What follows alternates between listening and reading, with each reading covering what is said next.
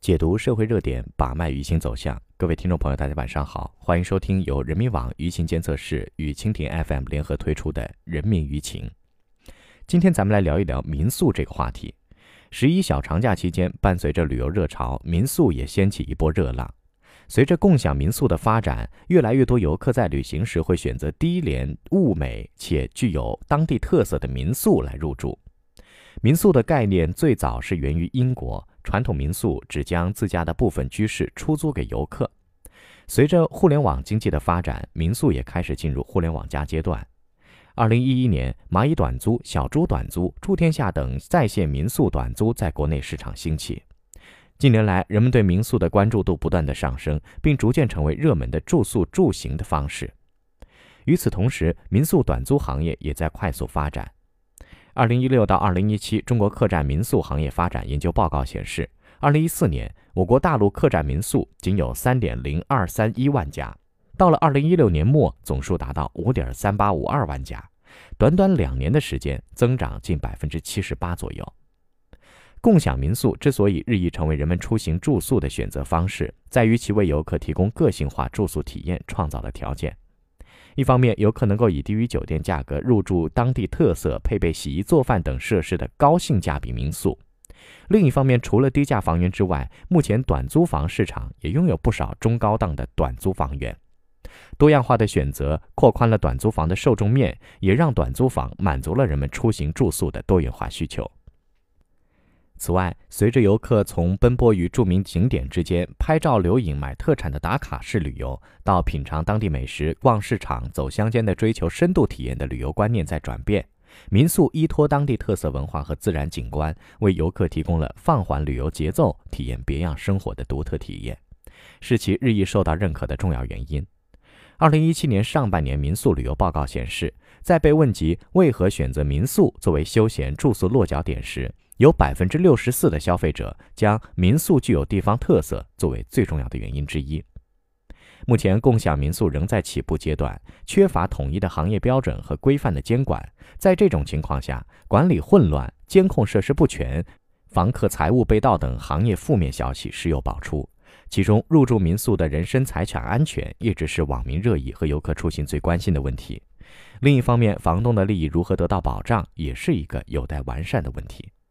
咱们先来看一下网友的观点。百分之三十四网民认为民宿乱象现象时有发生，亟待改进。三成网民表示，个性短租也要遵循市场规律，把握市场需求。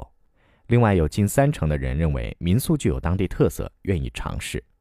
咱们再来看一下媒体观点。微信公号人民日报评论称，民宿为人们提供多样化、个性化的选择，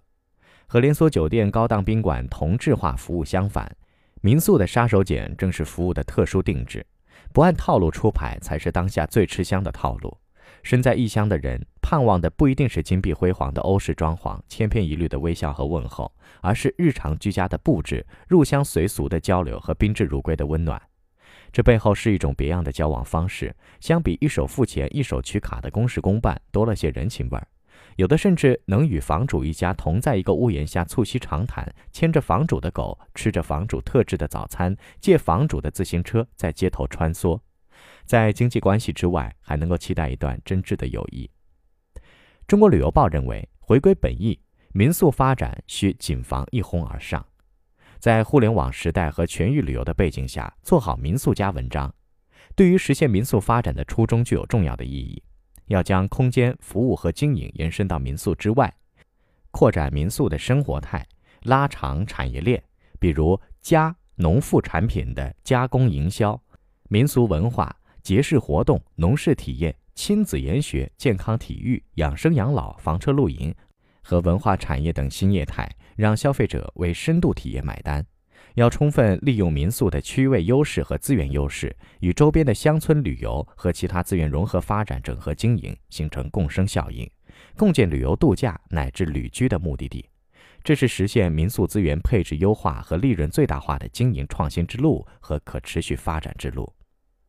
民宿本应跳出标准化，受到人们关注和喜爱，但不时爆出的乱象又让人望而却步，导致当前呈现出冰火两重天的鲜明特色。一面是以莫干山为代表的早期民宿发展区，以超高性价比吸引游客，全年无淡季；另一方面是新进民宿的经营者尚未找到准民宿的定位，客源不稳定，在日益激烈的竞争下举步维艰的窘境。人民网舆情监测室助理舆情分析师徐一佳认为，在民宿的初创试错阶段，难免会出现一些乱象，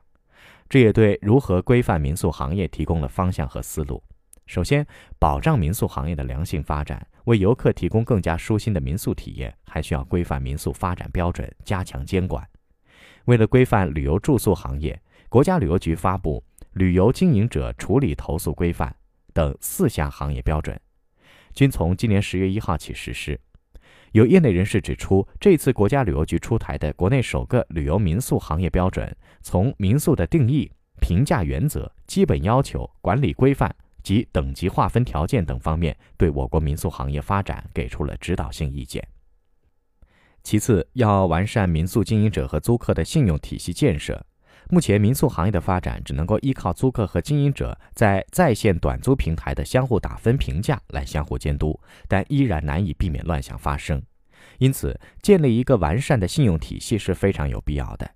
有业内人士提出，应推动各方信用体系机构的信息互通。使个人信用系统得到多方融通，让个人信用有着更高、更全面的可信度，从而进一步完善民宿短租市场。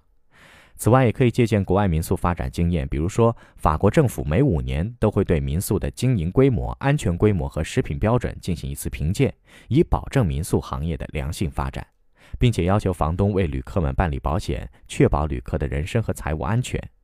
日本民宿有严格的审核机制，需要经过得到官方授权的财团法人的辅导审核，通过认证之后，登记之后才可以营业。当然了，规范民宿经营标准并不意味着要让民宿像酒店一样标准化。有人担心民宿的装修风格、审美取向，很大程度是主人个人风格的呈现。如果以一套标准来进行评分，有失公允。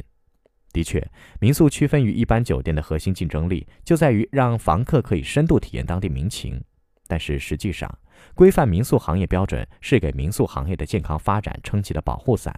而强调个性人文、满足租户多元化的需求，则是在规范基础上对民宿提出的更高要求。那么，如何既能够让租客体验当地的风土人情，又能让人住得放心，在标准化和个性化中走出一道兼顾规范与特色的中间路线，应该是目前民宿经营者思考的问题。共享民宿的出现，满足了人们出行住宿多样化、个性化的选择，